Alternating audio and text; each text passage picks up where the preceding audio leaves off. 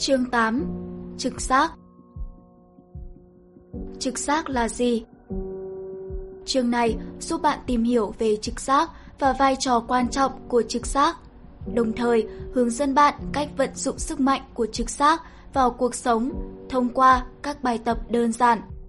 Phát huy và tận dụng khả năng trực giác giúp bạn hình thành hệ thống tự kiểm tra mà bạn có thể tin tưởng. Tìm cách hỗ trợ chính mình.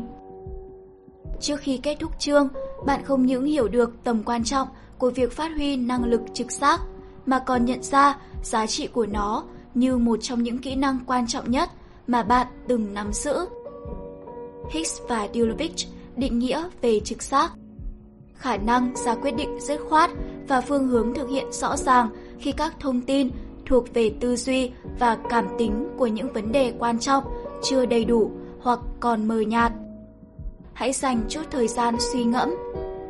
Bạn rút ra được điều gì từ định nghĩa trên? Đâu là những từ khóa và cụm từ quan trọng? Vì sao những thông tin này cần thiết cho bạn? Có thể hiểu trực giác là giác quan thứ sáu. Ở đây, ngụ ý là tiếng nói bên trong. Và nhờ giác quan này, bạn có thể đưa ra quyết định nhanh chóng hoặc chọn lựa khôn ngoan. Đó là sự kết hợp giữa nền tảng kiến thức vững chắc và khả năng linh cảm, những việc cần làm. Một người hành động theo trí tuệ cảm xúc sẽ học cách lắng nghe tiếng nói, xuất phát từ bên trong và tin tưởng những giá trị mà nó mang lại. Vì sao trực giác quan trọng? Linh cảm hay giác quan thứ sáu có thể xem là tín hiệu cảnh báo hiểm nguy từ thuở sơ khai còn sót lại của con người. Khả năng tư duy chưa hẳn đã đủ để đạt đến sự lựa chọn đúng đắn. Bạn còn cần có khả năng linh cảm. Đó chính là bản năng hay phản ứng tinh khôn của bạn. Học cách nghe theo trực giác không chỉ cần thiết mà còn rất quan trọng trong công việc và trong bước đường thành công của mỗi người. Khả năng linh cảm những điều đang diễn ra, thu thập và xử lý dữ liệu mềm, cảm xúc được tìm thấy ở hầu hết các nhà lãnh đạo chuyên nghiệp. Điều ấn tượng nhất chính là họ biết cách chọn lọc trực giác để nghe theo. Họ có thể nhìn nhận vấn đề dựa trên những dấu hiệu phi ngôn ngữ và có khả năng sử dụng dữ liệu này để hình thành những phản hồi trong những tình huống cần não. Với lượng thông tin khổng lồ trong môi trường làm việc hiện nay, việc ra quyết định dựa trên những dữ liệu thực tế có khi sẽ mất nhiều thời gian. Vì vậy, bạn có thể tạo sự khác biệt để phản ứng kịp thời trước những cơn khủng hoảng bằng cách tin vào khả năng đánh giá của chính mình. Khoảng 80% các nhà lãnh đạo chuyên nghiệp đã nhờ đến năng lực trực giác trong quá trình làm việc để giải quyết các vấn đề nan giải và càng trải nghiệm nhiều, họ càng tin tưởng vào trực giác của bản thân hơn. Phát triển năng lực trực giác giúp bạn tăng khả năng xoay sở trong nhiều tình huống. Một người có năng lực trực giác mạnh sẽ có thể nhận ra bản chất của một người hoặc một sự việc, đưa ra quyết định trong những tình huống khó khăn, thiết lập quan hệ từ những quyết định này. Nhận ra rằng việc ra quyết định quan trọng hơn việc nắm giữ tất cả các thông tin cần thiết. Cân bằng tư duy trực giác và tư duy duy lý. Kịp thời ra quyết định. Điều gì tác động đến trực giác? Đó chính là tư duy phân tích logic của bạn.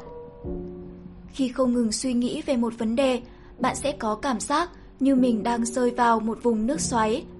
Những xoáy nước tượng trưng cho tư duy phân tích đang xoay vần quanh vấn đề. Quá trình này thường khiến bạn rơi vào trạng thái rối loạn và bạn sẽ thấy tiếng kêu tuyệt vọng từ chính bản thân mình. Mình không thể thoát ra khỏi chuyện này.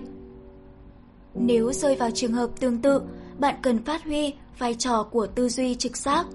Tư duy trực giác sẽ đưa bạn ra khỏi trạng thái bất ổn và giúp bạn tìm lại sự cân bằng. Một khi bạn chủ động mở lòng để khám phá những ngõ ngách sâu thẳm bên trong tâm hồn và lắng nghe những tiếng thì thầm từ đó, bạn sẽ ngạc nhiên trước rất nhiều điều thú vị đang dần được hé mở. Trực giác giúp bạn ra những quyết định hợp lý, tìm ra giải pháp nhanh chóng và đáng tin cậy. Bạn phải chấm dứt những cuộc tư vấn của lý trí và tin tưởng vào trực giác. Hãy tin rằng trực giác luôn hiện hữu và sẵn sàng mách bảo bạn những điều cần làm. Ngay lúc này, hãy tự hỏi bản thân bạn có thể nghe theo trực giác đến mức nào và bạn sẵn sàng hành động theo sự mách bảo đó ra sao. Một yếu tố khác tác động đến năng lực trực giác chính là biết rõ trực giác có tồn tại nhưng lại không sử dụng năng lực này. Phủ nhận vai trò của năng lực trực giác sẽ khiến bạn đối mặt với hiểm nguy. Có thể bạn từng hối tiếc vì những lần không nghe theo sự mách bảo của trực giác. Khi nhìn lại, bạn nhận ra mình đã hành động sai lầm trong một số trường hợp nhất định. Bạn hoàn toàn đã nhìn thấy hoặc cảm nhận được những dấu hiệu cảnh báo trước đó, nhưng bạn lại bỏ qua tất cả vì cho rằng đây chỉ là những dấu hiệu cảm tính. Bài tập lắng nghe trực giác Hãy dành thời gian nghĩ về một tình huống mà bạn không nghe theo sự mách bảo của trực giác.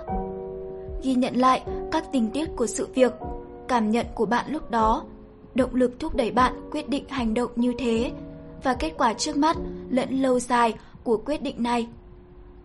Bây giờ, hãy đánh giá lại những điều bạn đúc kết được từ kinh nghiệm này và quá trình ứng dụng thực tế sau đó. Lời khuyên Hãy quan tâm và chú ý đến các cảm xúc của bạn. Đừng bao giờ bỏ qua những dấu hiệu của cơ thể. Những dấu hiệu này có thể mách bảo vài điều khá quan trọng. Đây là các dấu hiệu về mặt sinh lý.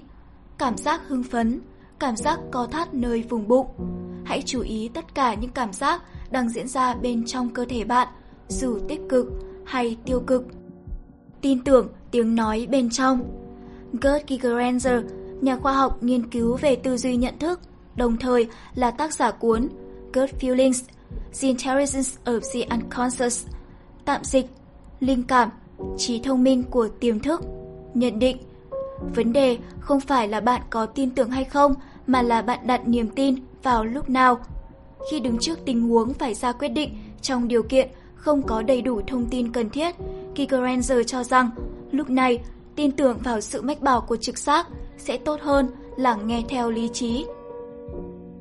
Kinh nghiệm cho thấy là hãy tin vào trực giác khi bạn không đoán được điều gì sẽ xảy ra hoặc khi bạn có quá ít thông tin. Gigerenzer nói. Trực giác cũng dựa vào kinh nghiệm.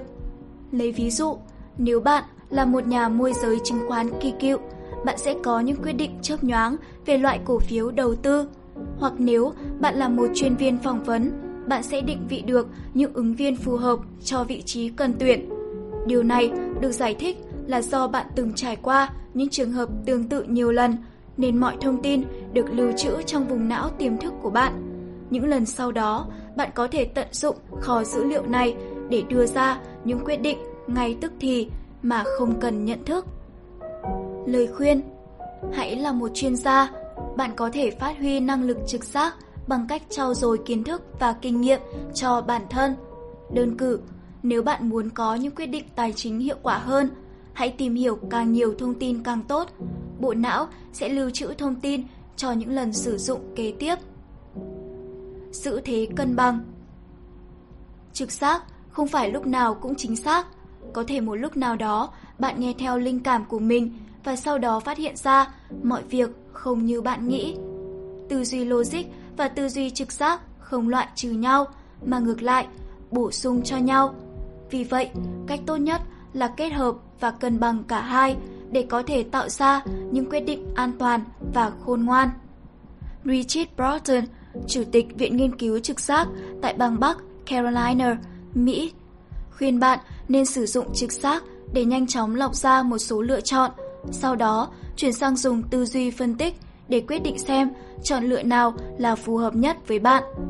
Chẳng hạn, trong tình huống đi mua nhà, hãy nghe theo linh cảm trước bằng cách tự hỏi những ngôi nhà nào mang lại cho mình cảm giác ấm áp, thân thương. Những ngôi nhà nào khiến mình cảm thấy gần gũi, thân quen. Khi đã có một số lựa chọn, bạn có thể dùng tư duy phân tích để chọn ra căn ưng ý nhất bằng cách hỏi bản thân kích thước, địa thế của ngôi nhà nào trong số đó gần đúng với ngôi nhà mơ ước của mình. Tin vào trực giác để hành động sáng suốt. Các bước thực hiện 1. Ghi nhận lại điểm số ở phần trực giác trong bảng hỏi EI ở chương 2. 2. Bây giờ, bạn đã hiểu hơn về năng lực trực giác của mình. Hãy ghi số điểm vào cánh quạt trực giác. Điểm số này nói lên năng lực trực giác dựa vào trí giác của bạn. Thang điểm từ 5 đến 25. 3. Ngâm nghĩ về những ghi nhận trong nhật ký cảm xúc của bạn. Và nếu bạn tìm ra giải pháp củng cố năng lực trực giác, hãy dành chút thời gian để kịp thời ghi nhận những ý tưởng của bạn. Bạn có thể thực hiện theo quy trình làm mới, dừng lại và tiếp tục. Làm mới, bắt đầu tin tưởng vào những quyết định dựa vào linh cảm. Dừng lại, không chối bỏ trực giác mà thay vào đó lắng nghe những gì trực giác mách bảo. Tiếp tục, sẵn sàng nghe theo trực giác. 4. Sử dụng cửa sổ Sohari trong phần phụ lục và suy ngẫm về cách cư xử cũng như cảm nhận của bạn. Ghi nhận các hành vi trong ô 1 và cảm xúc trong ô 2 của bản thân. Cửa sổ Sohari gồm có 4 ô, hai cột dọc và hai cột ngang, từ trên xuống dưới, từ trái qua phải, tương ứng với các số 1, 2, 3, 4. 5. Năng lực trực giác của bạn tạo ra sức ảnh hưởng lên người khác. Để thấu hiểu điều này, bạn cần yêu cầu mọi người có những phản hồi. Hãy chọn 4 người mà bạn biết rõ tại nơi làm việc và dùng 5 câu trắc nghiệm trong phần trực giác của bảng hỏi EI chương 2 làm gợi ý để cùng nhau thảo luận. Góc nhìn của họ sẽ mang lại cho bạn nhiều thông tin quý giá. 6. Hãy tiếp tục hoàn thành ô số 3 và ghi nhận lại những điều mà trước đây bạn chưa nhận ra về bản thân mình. Giá trị thực của bài tập này là giúp bạn khám phá những điều mà bạn chưa từng biết đến về con người của bạn. 7. Dựa trên những khám phá đó, hãy thường xuyên nhìn lại những điều bạn đã ghi nhận và nếu cần thiết, bạn có thể thực hiện lại quy trình làm mới, dừng lại và tiếp tục. Bây giờ, bạn có thể ứng dụng năng lực trực giác để có những quyết định khôn ngoan và hành động sáng suốt thông qua các hoạt động phát triển cá nhân sau đây. Các hoạt động phát triển cá nhân 1. Đánh giá năng lực trực giác Sau đây là những hoạt động đơn giản và thú vị giúp bạn đo lường năng lực trực giác của mình. Nhanh như chớp Người có trực giác mạnh sẽ gọi tên những vật mà họ nhìn thấy trong thời gian 1 phần 25 giây. Còn bạn thì sao? Hãy yêu cầu bạn bè hoặc đồng nghiệp cho bạn xem lướt một chuỗi các hình ảnh hoặc đồ vật và bạn sẽ phải gọi tên chúng càng nhanh càng tốt. Đám mây hình gì? Người có chức giác mạnh luôn phát huy tính sáng tạo. Do vậy, họ luôn nghĩ ra nhiều ý tưởng mới và không thỏa mãn với giải pháp đầu tiên xuất hiện trong đầu. Cách nhanh nhất để phát huy và rèn luyện tính sáng tạo là quan sát các đám mây. Trẻ nhỏ thường có những liên tưởng thú vị khi ngắm mây. Một đứa trẻ có thể thốt lên hào hứng.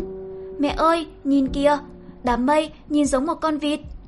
Hay, đám mây kia trông như một bông hoa, mẹ nhỉ? Giờ thì bạn hãy dành thời gian để ngước nhìn lên bầu trời và phát huy khả năng liên tưởng của mình nhé. Đứng hình Người có trực giác mạnh có khả năng nhớ lại những thông tin mà chính họ cũng không ngờ. Để rèn luyện kỹ năng này, bạn cần dành 2 đến 3 phút ghi nhớ một cảnh đông người trong chương trình truyền hình. Trước khi xem, bạn cần một người hỗ trợ. Hãy yêu cầu người này xem cùng bạn và khi đoạn quay kết thúc, bạn hãy tắt màn hình và yêu cầu người đó hỏi bạn về đoạn phim vừa xem. Khi bạn trả lời các câu hỏi, bạn có thể xem lại đoạn phim và đánh giá khả năng quan sát của bản thân. 2. Lắng nghe trực giác mách bảo Bài tập này sẽ giúp bạn rèn luyện khả năng lắng nghe chính bản thân mình. Bước 1. Lần sau, khi bạn có linh cảm không tốt về một sự việc, hãy dừng lại và hít thở sâu. Bạn cảm thấy như thế nào?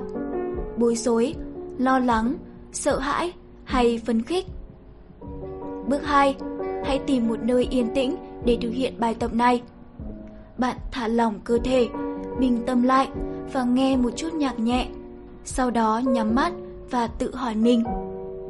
Bây giờ mình nên làm gì? Điều quan trọng ngay lúc này là lắng nghe. Hãy giữ yên lặng, loại bỏ mọi suy nghĩ khác trong đầu và chờ đợi câu trả lời. Đừng vội nản nếu bạn không cảm nhận được điều gì. Câu trả lời sẽ xuất hiện khi bạn đã sẵn sàng. Bước 3. Hãy để ý đến cảm giác của bản thân và lắng nghe các thông điệp của cơ thể mình. Câu trả lời sẽ đến với bạn. Khi bạn cảm nhận mình vừa làm một việc đúng đắn, lúc bạn đang nghĩ về một vấn đề khác, qua tiếng nói thầm thì bên trong tâm trí. Khi bạn đang trò chuyện với một người nào đó, như một tia chớp. Bước 4. Hãy hành động theo những gì trực giác mách bảo và đặt niềm tin của bạn vào đó. 3. Giải phóng năng lực trực giác Sau đây là một vài câu hỏi thiết thực giúp bạn suy nghĩ thông suốt trước khi quyết định. Để mang lại hiệu quả tối ưu, bạn phải tin vào ấn tượng ban đầu và những câu trả lời. Bây giờ, hãy hỏi chính bạn.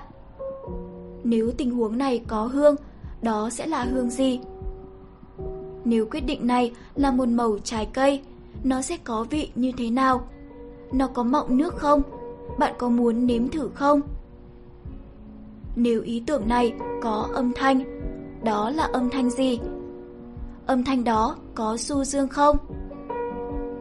Trước khi ra quyết định cuối cùng, hãy hỏi bản thân.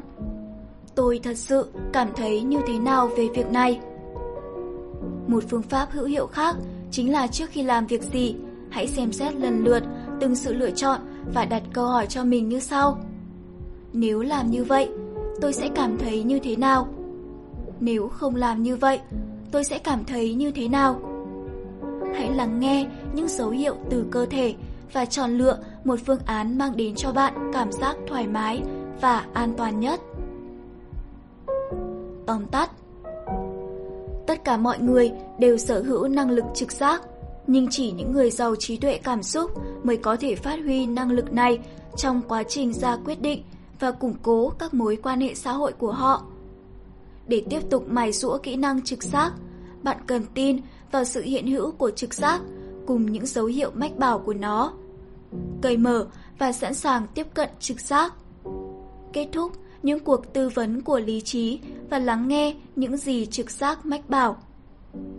Cuối cùng, hãy nhớ rằng chìa khóa để năng lực trực giác mang lại hiệu quả chính là cân bằng giữa lý trí và trực giác. Hãy hành động. Can đảm lên nào, bạn sẽ cần có dũng khí để tin vào năng lực trực giác của mình và điều bạn cần lúc này chính là niềm tin, không phải sự sợ hãi thành thật với bản thân, coi trọng lời hứa và tuân thủ những chuẩn mực đạo đức xuất phát từ chính ý thức đạo đức của bạn.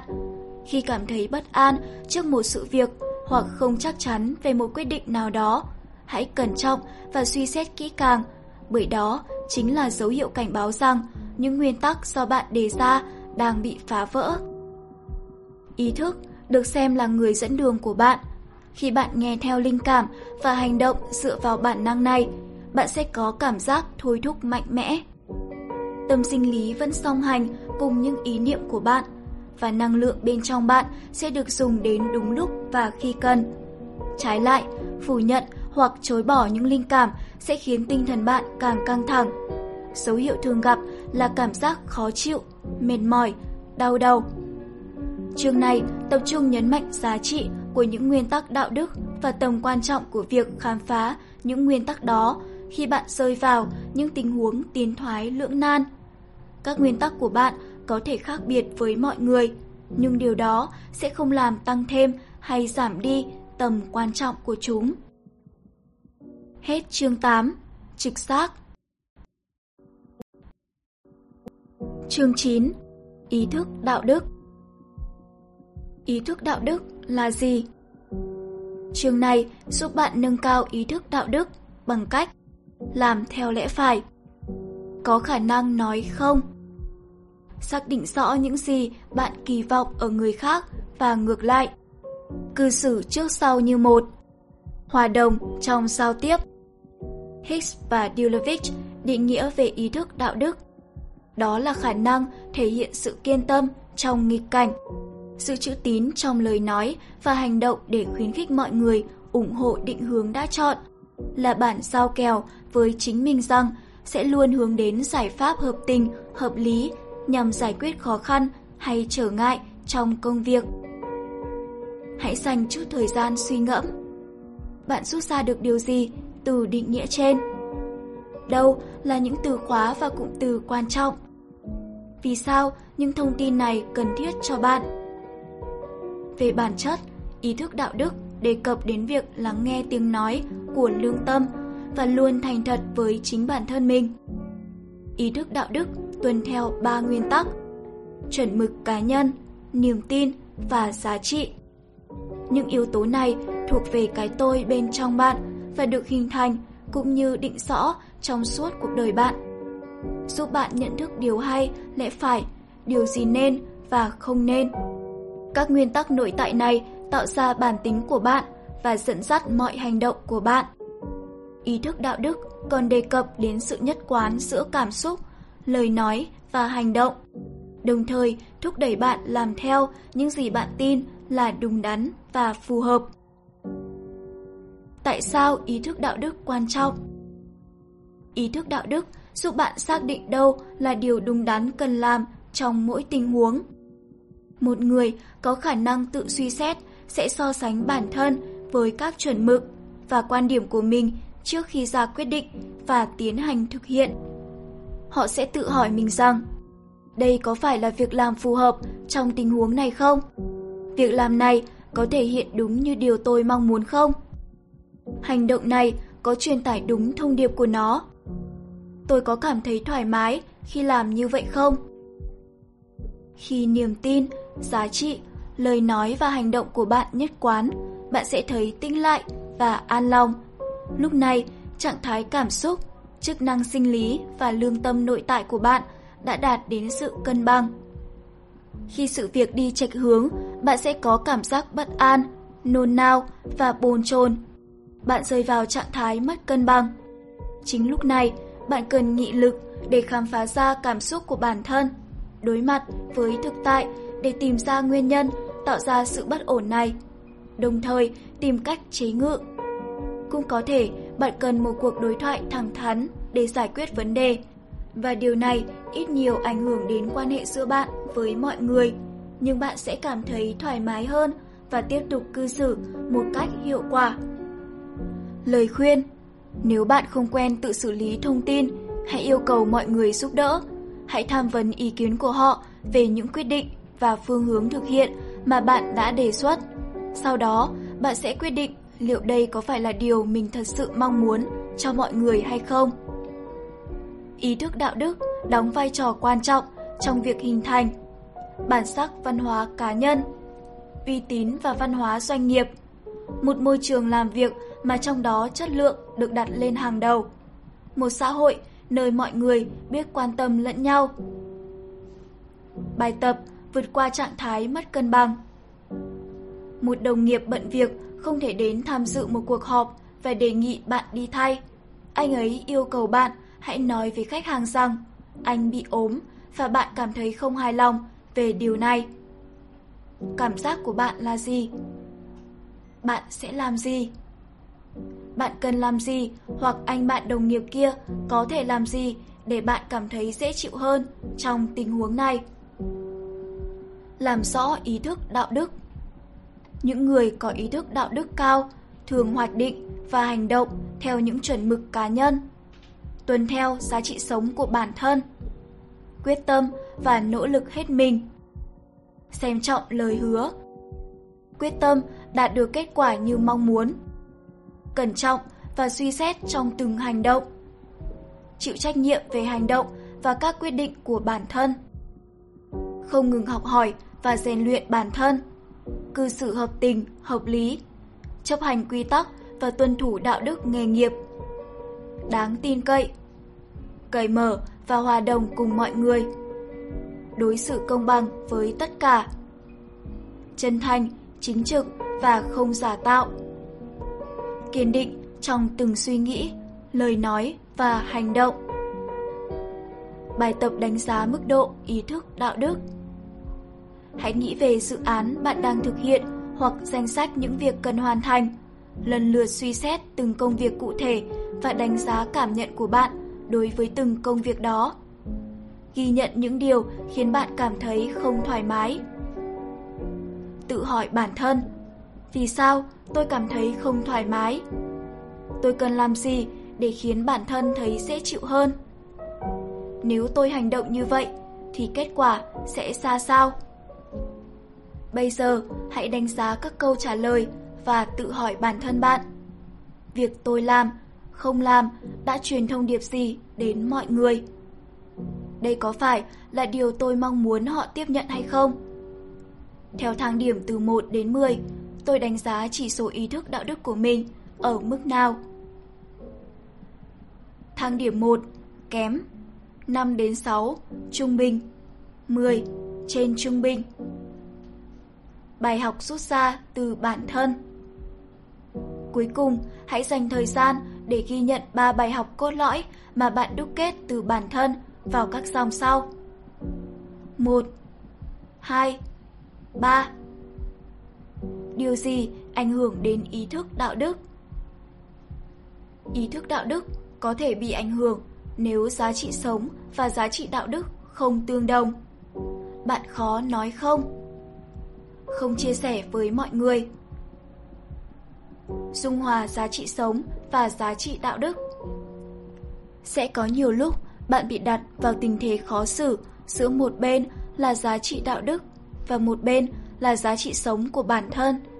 Có thể đó là một dự án hợp tác với một khách hàng mới mà lĩnh vực của họ là kinh doanh sòng bạc hoặc thuốc lá, hay một tổ chức với chính sách và tôn chỉ không phù hợp với quan điểm xã hội của bạn, hoặc khi bạn làm việc với một đồng nghiệp không cùng quan điểm. Dù trong trường hợp nào, tình huống khó xử này cũng ảnh hưởng đến ý thức đạo đức của bạn. Bạn sẽ luôn cảm thấy bồn chồn và lo lắng nếu không nhanh chóng tìm cách giải quyết vấn đề. Hãy cân nhắc tình huống một cách cẩn trọng, đặc biệt các yếu tố sau. Thái độ và tâm trạng của bạn Tác động của tâm trạng đó đối với niềm tin của bạn. Cách bạn cư xử, tác động của cách cư xử đó đến mọi người. Sức khỏe Lòng tận tâm trong công việc. Chất lượng của công việc bạn đảm nhận Những triển vọng đạt được. Đối mặt với những tình huống này thật không mấy dễ dàng, nhưng một người giàu trí tuệ cảm xúc biết rằng họ cần tìm một giải pháp dung hòa giữa bản thân và những người liên quan. Nếu từ chối ngay từ đầu, bạn sẽ không dấn quá sâu vào những tình thế khó xử trên. Ngược lại, hãy tìm một giải pháp thỏa hiệp phù hợp nhất. Lời khuyên Việc thỏa hiệp các nguyên tắc không thể duy trì trong một thời gian dài nếu bạn đang ở trong một môi trường mà ý thức đạo đức thường xuyên lung lay, khiến bạn lúc nào cũng cảm thấy bất an hoặc có cảm giác co thắt nơi vùng bụng, hoặc liên tục bị chứng nhức đầu dày vò, hãy xem xét lại sự hòa hợp giữa giá trị bản thân và giá trị của tổ chức mà bạn đang tham gia. Nếu không thể dung hòa, hãy nhanh chóng tìm một hướng đi khác trước khi sức khỏe bị đe dọa và tinh thần bị tổn thương. Khi niềm tin trong bạn vững vàng, bạn sẽ khó chấp nhận thỏa hiệp. Chính vì vậy, bạn hãy phát huy tối đa khả năng nhận thức bản thân và cân bằng cảm xúc. Hãy ứng dụng các phương pháp thay đổi trạng thái cảm xúc và vượt qua cảm giác tiêu cực. Chương 3. Đồng thời thực hiện bài tập điều hòa hơi thở. Chương 4. Để giữ cân bằng và tăng cường sức khỏe. Nói không khi cần. Một số người không thể nói không. Đôi khi, đây chính là bản tính cá nhân. Có thể bạn thuộc tuyếp người luôn muốn làm hài lòng người khác và không muốn từ chối khi một đồng nghiệp đang cần sự giúp đỡ. Nhưng đôi lúc, bạn cần học cách nói không và quyết đoán hơn trong những trường hợp thật sự cần thiết. Nếu bản thân biết chắc mình không có khả năng, nhưng bạn vẫn đảm nhận những việc quá sức mình, thì điều đó có thể gây ra hậu quả nghiêm trọng. Một khi đã nhận nhưng lại không hoàn thành kịp tiến độ hoặc bỏ ngang thì uy tín của bạn sẽ bị tổn hại. Đến lúc này thì cho dù bạn có xin lỗi hay hứa hẹn gì thì cũng không thể thay đổi được gì. Ngay cả khi mọi người thông cảm cho bạn, họ vẫn có thể đánh giá bạn không biết cách sắp xếp thời gian hoặc không đáng tin cậy. Lời khuyên Hãy thực tế và thành thật trước khi gắn kết bản thân với một trách nhiệm nào đó. Hãy cân nhắc những việc cần làm và thời gian hoàn thành. Sau đó, ngẫm nghĩ và xác định xem bạn đang cảm thấy như thế nào. Hãy lắng nghe tiếng nói từ nội tâm. Tiếng nói ấy đang mách bảo với bạn điều gì. Đồng thời, hãy quan tâm đến cơ thể của bạn. Nếu người bạn nóng lên và cảm thấy không khỏe, có nghĩa là bạn đang lo lắng. Ngược lại, nếu bạn có cảm giác nhẹ nhàng, lâng lâng trong cơ thể, điều đó cho thấy bạn có thể đảm nhiệm việc này. Sẻ chia mong muốn Chúng ta thường nghĩ mọi người đều có cùng mong muốn, và do vậy, những mục tiêu về chất lượng công việc và các mối quan hệ với khách hàng cũng sẽ giống nhau. Nhưng thực tế không phải như vậy. Bạn có thể cảm thấy không hài lòng trước cách làm việc hoặc thái độ của những người khác, hoặc chán nản khi thấy mình không phù hợp với công việc. Thế là bạn ngờ vực về năng lực của bản thân và thậm chí còn nghĩ rằng bạn luôn khiến mọi người thất vọng. Khi gặp phải vấn đề nan giải, hãy ghi nhận và dũng cảm đối mặt với rắc rối. Hãy chủ động sẻ chia những mong muốn của bạn với mọi người và tìm hiểu kỳ vọng của họ đối với bạn. Như vậy, bạn sẽ loại bỏ được những ý nghĩ chủ quan, không chắc chắn và tránh được cảm giác thất vọng. Nếu nhận ra những mục tiêu hoặc mong muốn của bạn không khả thi, hãy giảm bớt áp lực đang đè nặng lên bản thân và bạn sẽ cảm thấy thoải mái hơn. Lời khuyên Cân bằng mong muốn Hãy tìm hiểu xem mọi người kỳ vọng gì ở bạn cũng như bạn mong muốn điều gì ở họ. Sau đó, hai bên cùng nhau thảo luận để làm rõ những mong muốn và kỳ vọng của cả hai. Lời khuyên Xác định hệ thống quy chuẩn và giá trị cho bản thân và mọi người. Một khi hai bên đã cùng nhau chia sẻ và thảo luận, hãy thống nhất với nhau về ngôn ngữ, hành vi và chất lượng công việc. Ý thức đạo đức ảnh hưởng đến mọi người như thế nào? Ý thức bao gồm sự kiên định và tương hợp trong ngôn ngữ và hành vi mà bạn biểu hiện trong mối quan hệ với tất cả mọi người. Với tính cách kiên định thì dù đang chịu áp lực như thế nào, bạn cũng tạo cho người khác cảm giác tin cậy, an tâm. Theo bản năng nhận thức, họ biết rằng bạn sẽ có cách đối mặt với trở ngại và có thể giải quyết mối bận tâm riêng của họ. Biểu hiện sự kiên định cũng góp phần củng cố thái độ tôn trọng và mức độ tin cậy vì mọi người biết rõ họ đang ở vị trí nào. Họ cũng sẽ cởi mở chia sẻ những lỗi lầm thay vì che giấu và hy vọng bạn không phát hiện. Sự tương hợp rất quan trọng trong việc truyền tải thông điệp. Vì vậy, hãy thể hiện niềm tin bằng sự nhiệt tình và động lực thúc đẩy cá nhân để thông qua đó mọi người đều biết rằng bạn thật sự quan tâm đến vấn đề. Khi ngôn từ, giọng nói và cử chỉ của bạn không biểu đạt cùng một thông điệp, những người khác sẽ không đặt niềm tin vào bạn. Do vậy, bạn sẽ khó nhận được sự ủng hộ và đồng thuận cần thiết. Ý thức đạo đức tạo động cơ thúc đẩy, gợi ý hành động và cho phép bạn phát huy các giá trị cá nhân. Hành động đi đôi với lời nói biểu lộ tính chân thực và kiên định của bạn. Khi cách cư xử cùng các giá trị bản thân của bạn được mọi người đánh giá cao và hưởng ứng, bạn sẽ tạo nên một nét văn hóa ý thức cá nhân và được mọi người tôn trọng. Tâm lý thoải mái giúp bạn mở lòng và chân thực trong cảm xúc, niềm tin và hành động. Những điều này tạo nên sự tin cậy nơi mọi người. Sư phượng ý thức đạo đức để tạo dựng lòng tin. Các bước thực hiện 1. Ghi nhận lại điểm số phần ý thức đạo đức trong bảng hỏi EI ở chương 2. 2. Bây giờ bạn đã hiểu hơn về ý thức đạo đức của mình. Hãy ghi số điểm vào cánh quạt ý thức đạo đức. Điểm số này nói lên ý thức đạo đức dựa vào chi giác của bạn. Theo thang điểm 5 đến 25. 3. Ngẫm nghĩ về những ghi nhận trong nhật ký cảm xúc của bạn và nếu bạn tìm ra giải pháp củng cố năng lực trực giác, hãy dành chút thời gian để kịp thời ghi nhận những ý tưởng của bạn. Bạn có thể thực hiện theo quy trình làm mới, dừng lại và tiếp tục. Làm mới bắt đầu biết nói không khi cảm thấy không thoải mái với công việc được sao? Dừng lại, biểu lộ rõ ràng mong muốn của bạn dành cho mọi người. Tiếp tục, cư xử với mọi người theo cách mà bạn mong muốn nhận lại từ họ. 4. Sử dụng cửa sổ Sohari trong phần phụ lục và suy ngẫm về cách cư xử cũng như cảm nhận của bạn. Ghi nhận các hành vi trong ô 1 và cảm xúc trong ô 2. Cửa sổ Sohari gồm có 4 ô, gồm hai hàng dọc và hai hàng ngang. Từ trên xuống dưới, từ trái qua phải, tương ứng với các ô 1, 2, 3, 4.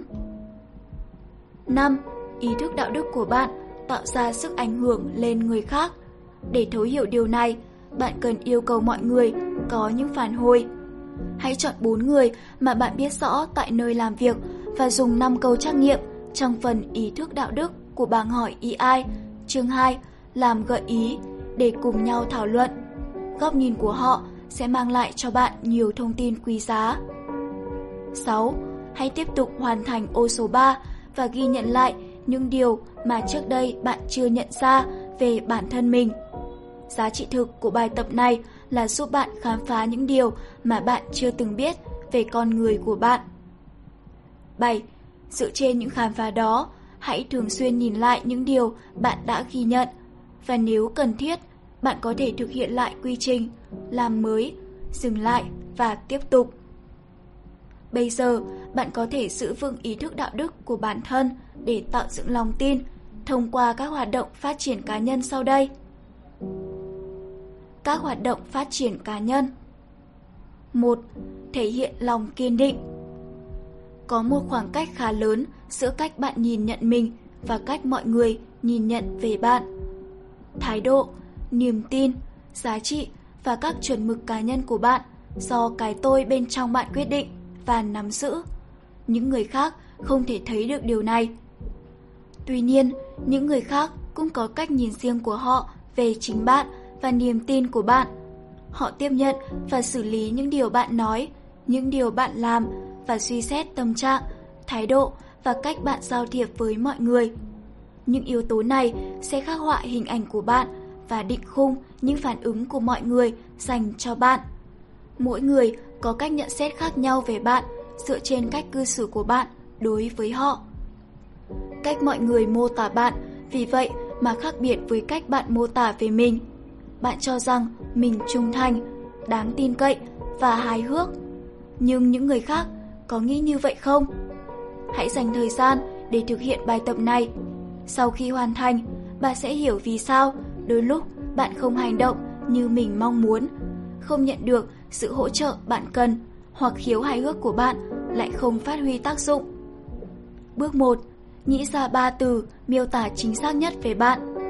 Bước 2. Hãy tìm và yêu cầu ít nhất 5 người, riêng rẽ từng người một, ghi nhận xét về bạn trong 3 từ. Nhớ đừng gợi ý câu trả lời cho họ nhé. Những người này có thể là người yêu, bạn bè, người trong nhà, đồng nghiệp, nhân viên của bạn, khách hàng. Hãy ghi nhớ câu trả lời của mỗi người vì bạn sẽ cần thông tin này về sau. Bước 3. Xem lại tất cả câu trả lời và xác định những từ ngữ nào trùng khớp hay tương tự, hoặc những từ nào xuất hiện từ 3 đến 4 lần. So sánh những ghi nhận của mọi người với ghi nhận trước đó của bản thân bạn. Đánh giá dựa vào các câu hỏi sau. Người khác có cùng cách nhìn nhận như tôi không? Điều gì khiến tôi ngạc nhiên? Người khác nhìn thấy ở tôi điều gì mà tôi không nhận ra? Người khác không nhìn thấy ở tôi điều gì mà tôi cho rằng mình xứng đáng. Đâu là những nhận xét đặc biệt đối với những mối quan hệ nhất định. Tôi đã làm gì khiến họ nghĩ về tôi như vậy? Tôi cần làm gì khác trong mối quan hệ đó? Tôi cần làm gì khác trong các mối quan hệ còn lại? Hãy đánh giá những điều bạn rút ra từ bản thân và xét lại những hành động thiếu kiên định trong hành vi ứng xử của bạn, đồng thời tìm cách thay đổi quan điểm của mọi người thông qua việc điều chỉnh ý thức đạo đức của bạn. Hãy nhớ rằng cách mọi người cư xử với bạn là do ấn tượng mà bạn để lại trong lòng họ. 2. Định nghĩa các giá trị bản thân Các giá trị bản thân nằm ở ý thức đạo đức và chúng ảnh hưởng đến hành vi cũng như nguyên nhân của hành vi đó. 1. Hãy xác định 3 giá trị cốt lõi trong số các giá trị bên trong bạn.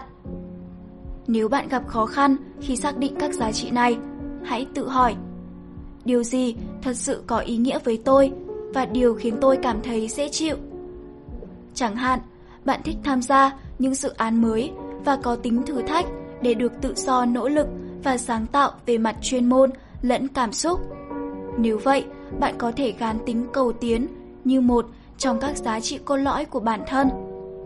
Bên cạnh đó, tự hỏi bản thân rằng tôi cảm thấy khó chịu trước lời nói hay hành vi nào của người khác. Có thể bạn khó chịu khi mọi người đến họp trễ, thiếu sự chuẩn bị và không chăm chút về ngoài. Nếu như vậy, bạn có thể gán tính chuyên nghiệp là một trong các giá trị cốt lõi. 2. Bây giờ, xác định bạn cảm nhận như thế nào về các giá trị này. Bạn sẽ làm gì hoặc nhìn nhận như thế nào nếu bạn thể hiện giá trị này. Chẳng hạn, yêu thích, vui vẻ, làm việc trong cộng đồng xã hội, hợp tác, là thành viên của một nhóm, làm việc hòa hợp với mọi người. Độc nhất, khác biệt, nổi trội trong đám đông. Tóm tắt, hãy nhìn thẳng và trung thực với bản thân để trở thành một hình mẫu cho mọi người. Thành thật với bản thân. Thể hiện lòng kiên định và niềm tin, đồng thời duy trì các nguyên tắc. Nhận ra các cảm xúc tiêu cực bên trong và kịp thời điều chỉnh. Tìm hiểu những mong đợi của mọi người dành cho bạn và xem mình có đáp ứng được điều đó hay không. Luôn giữ lời hứa và xác định thời gian thực hiện rõ ràng. Lời nói đi đôi với hành động, hãy tìm hiểu quan điểm của mọi người.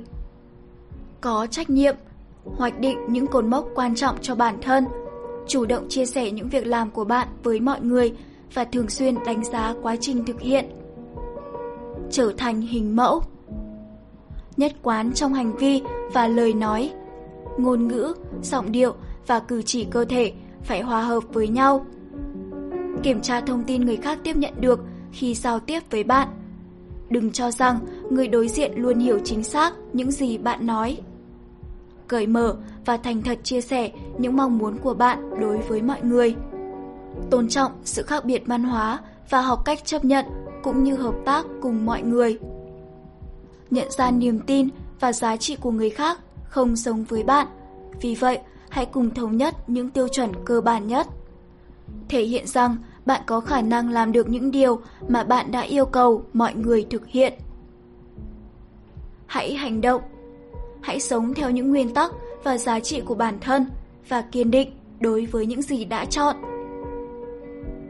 Trong phần đầu của quyển sách, bạn được yêu cầu nghĩ về những người có tác động tích cực đến bạn, những người vượt trội hơn mọi người, những người mà cách sống và quan điểm của họ đã ảnh hưởng và truyền cảm hứng cho bạn. Những nhân vật này, dù làm gì đi nữa, cũng đã tạo nên một bản sắc văn hóa cá nhân thông qua cách ứng xử, tạo nên một nét văn hóa của trí tuệ cảm xúc có khả năng thu hút người khác và có tác động trong một thời gian dài. Vậy thì, bạn mong muốn để lại ấn tượng trong lòng người khác như thế nào? Hết chương 9. Ý thức đạo đức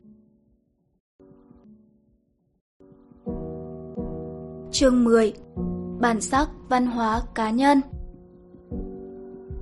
Cách bạn ứng xử nói lên văn hóa của bạn Trí tuệ cảm xúc không những mang lại cho bạn cuộc sống hạnh phúc, lành mạnh và thành công hơn mà còn tạo động lực để bạn giúp mọi người tìm thấy một cuộc sống sống như vậy. Đại thi hào Goethe của Đức từng nói Hãy đối xử với mọi người như thể họ đã là người tốt và giúp họ trở nên tốt hơn trong khả năng của họ. Đọc đến phần này của quyển sách, hẳn bạn đã hiểu trí tuệ cảm xúc có thể giúp bạn hình thành tư duy, cảm giác và hành động bằng cách nào. Bạn biết cách tạo ảnh hưởng đến mọi người và cách duy trì bầu không khí thoải mái, dễ chịu, mang lại cảm hứng cho những người xung quanh. Tuy nhiên, nhận thức và sự hiểu biết này chưa thật sự đủ. Nếu khao khát, tạo ra sự khác biệt. Bạn cần phát huy trí tuệ cảm xúc cho bản thân và hòa nhịp cùng nó. Hãy xem câu nói, cách bạn ứng xử nói lên văn hóa của bạn như một nguyên tắc nền tảng của trí tuệ cảm xúc và bạn sẽ nhận ra bạn có thể thay đổi kết quả bằng cách điều chỉnh hành vi và phản ứng của bản thân mình. Truyền cảm hứng cho mọi người Khi áp dụng thành công các nguyên tắc hay chiến lược trong quyển sách này, bạn sẽ trở thành một hình mẫu của người giàu trí tuệ cảm xúc. Qua cách cư xử kiên định, nhất quán và phù hợp của bạn, những người xung quanh bạn đều cảm thấy được tôn trọng, hữu ích và không mang cảm giác của người ngoài cuộc. Họ coi bạn là một người có thời gian lắng nghe tâm tư, nguyện vọng của họ, người có thể thấu hiểu những cảm xúc của họ và là người luôn cùng họ tìm ra giải pháp tối ưu cho vấn đề. Họ cũng sẽ tiếp nhận sự ảnh hưởng từ bạn. Bạn mời gọi họ tham gia vào quá trình ra quyết định và họ sẵn sàng đóng góp sức mình vì mục tiêu chung. Như vậy, bạn đã hình thành một dòng chảy năng lượng tích cực tác động đến bản thân và những người xung quanh để cùng nhau đạt được các kết quả tuyệt vời. Quá trình phát triển trí tuệ cảm xúc là một cuộc hành trình chứa đựng nhiều sự bất ngờ và thú vị. Những bước đi kế tiếp Bạn đã đi đến chương cuối cùng của quyển sách này và có thể bạn đang nghĩ rằng chuyến hành trình khám phá trí tuệ cảm xúc sắp kết thúc. Nhưng không phải như vậy. Thật ra, bạn chỉ vừa mới khám phá chặng đường đầu tiên của nó mà thôi. Bây giờ là lúc bạn cân nhắc những bước đi tiếp theo. Bạn có thể tiếp tục nâng cao trí tuệ cảm xúc của bản thân bạn như thế nào? Bằng cách nào bạn có thể thổi hồn trí tuệ cảm xúc vào cuộc sống? Làm chủ trí tuệ cảm xúc đã đưa bạn đến đây, nhưng đã đến lúc bạn tự nắm bắt, làm chủ năng lực này và xử lý theo cách của bạn. Bạn phải chấp nhận rằng trí tuệ cảm xúc cần một quá trình lâu dài để phát triển. Đây không phải là việc bạn bất chợt quan tâm rồi lại bỏ mặc. Trí tuệ cảm xúc phải trở thành định hướng sống của bạn, cách bạn thể hiện bản thân mình và tương tác với mọi người từng phút, từng ngày và mãi mãi. Hãy nhớ rằng bạn có áp dụng thành công những bài học hay không phụ thuộc hoàn toàn vào tinh thần sẵn sàng học hỏi và lòng quyết tâm cao độ của bạn. Phương pháp hỗ trợ Hai phương pháp sau đây sẽ giúp bạn thổi hồn trí tuệ cảm xúc vào cuộc sống. Chiến lược tiếp nhận Mô hình hội nhập 1. Chiến lược tiếp nhận Khi tiếp nhận và phát triển một phương cách ứng xử mới, hãy làm chủ bản thân qua 5 giai đoạn kiểm soát sau. A. Acknowledgement Thừa nhận D. Decision Quyết định O. Ownership Làm chủ P. Proof Chứng cứ T. Transformation Truyền tải Thừa nhận Acknowledgement Trong giai đoạn đầu, bạn phải thừa nhận rằng để củng cố trí tuệ cảm xúc, bạn cần thay đổi cách ứng xử. Sự thừa nhận này sẽ mang lại cho bạn động lực và lòng quyết tâm ứng dụng những gì đã học. Hãy sử dụng khả năng tự nhận thức, phản hồi từ những người xung quanh và thông tin từ các hoạt động phát triển cá nhân được đề cập trong quyển sách này. Sau đó, ghi chú những điều bạn chấp nhận thay đổi bản thân mình. Quyết định Decision Giai đoạn thứ hai là ra quyết định để bắt tay vào thực hiện. Ernest Hemingway đã từng viết Đừng bao giờ nhầm lẫn giữa ý định và hành động. Nếu chỉ nói tôi quyết định thay đổi cách tôi giải quyết vấn đề vẫn chưa đủ. Ý thức đó thể hiện ý nghĩa tích cực, nhưng nó chưa dẫn bạn đến những hành động cụ thể để tạo ra sự thay đổi mà bạn mong muốn. Đây chính là thời điểm bạn đặt ra cho bản thân những mục tiêu cụ thể. Chẳng hạn, để tạo ra môi trường làm việc thân thiện, mỗi ngày khi đi làm, tôi vui vẻ chào hỏi mọi người một cách ân cần. Làm chủ, ownership. Một khi đã đặt ra mục tiêu cụ thể, bạn phải nắm bắt kết quả rõ ràng. Nếu không, bạn sẽ không thể hoàn thành mục tiêu đó. Một vài mục tiêu sẽ mất nhiều thời gian thực hiện và đôi lúc có thể khiến bạn nản lòng. Tuy vậy, bạn đừng lo lắng và cũng đừng từ bỏ quyết tâm. Chương 5, động lực thúc đẩy sẽ giúp bạn làm được điều này. Đây là lúc bạn cần ứng dụng các chiến lược tự khích lệ bản thân.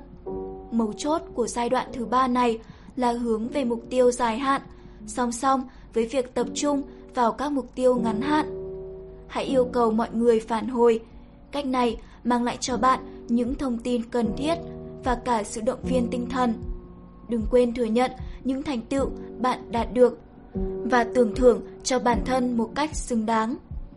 Hãy nghĩ đến một mục tiêu bạn quyết tâm thực hiện. Chẳng hạn, bất kỳ khi nào tôi ngã lòng, tôi cũng nghĩ đến ba điều tích cực xảy ra ngay ngày đó. Chứng cứ, proof. Giai đoạn này yêu cầu bạn thu thập bằng chứng tích cực về trí tuệ cảm xúc của mình. Ngân hàng thông tin sẽ cung cấp cho bạn nguồn tham khảo và hỗ trợ trong những lúc bạn đánh mất niềm tin vì bất kỳ lý do nào. Khi bạn nhận ra hành vi của mình không nương theo trí tuệ cảm xúc, hãy dừng lại và tìm ra lý do khiến bạn hành xử khác biệt như vậy.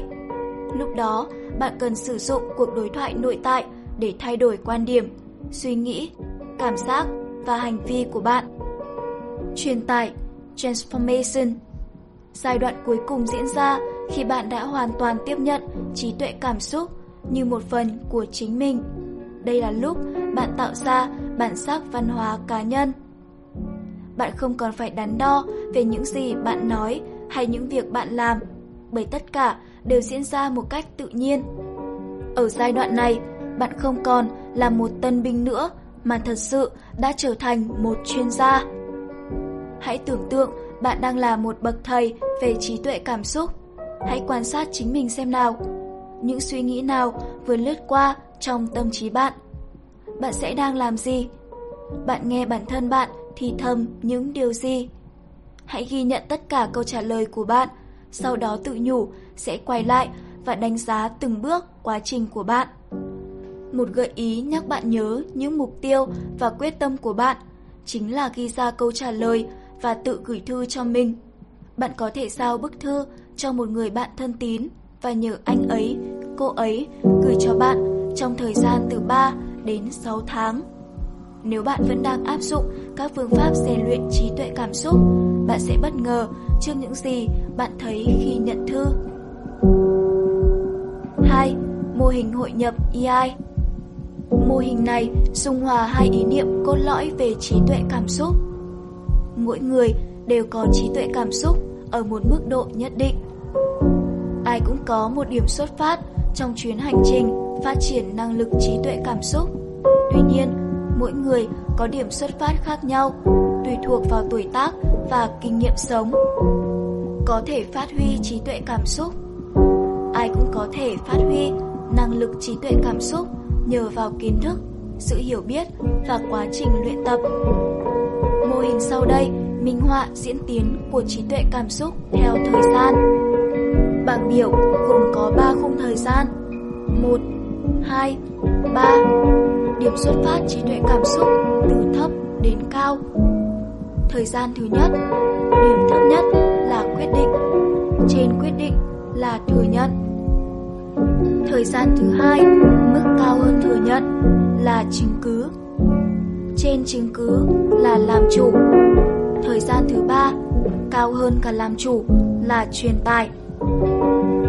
Hãy nhớ rằng mỗi người đều có một điểm xuất phát khác nhau trong mô hình này. Dựa vào điểm số trong bảng hỏi EI ở chương 2, bạn có thể xác định điểm xuất phát của bạn. Dù bắt đầu ở mức độ nào, các phương pháp và kỹ thuật áp dụng đều như nhau. 1. Khởi đầu Bước đầu tiên, bạn sẽ đọc và tiếp thu kiến thức trong một thời gian ngắn. Điều này giúp bạn nắm bắt trí tuệ cảm xúc và hiểu được ý nghĩa, vai trò, phương pháp rèn luyện và cách phát huy nó. Đừng quên đánh giá những điều bạn đã đọc và đúc kết được trong giai đoạn này. Sau khi nắm vững những kiến thức nền tảng, bạn sẽ tự động ứng dụng vào hành vi ứng xử và làm chủ được bản thân. 2. Thực hành ở bước thứ hai, bạn tiếp tục nỗ lực để tiếp thu những hành vi trí tuệ cảm xúc và suy ngẫm về khả năng thành công lẫn trở ngại của mình.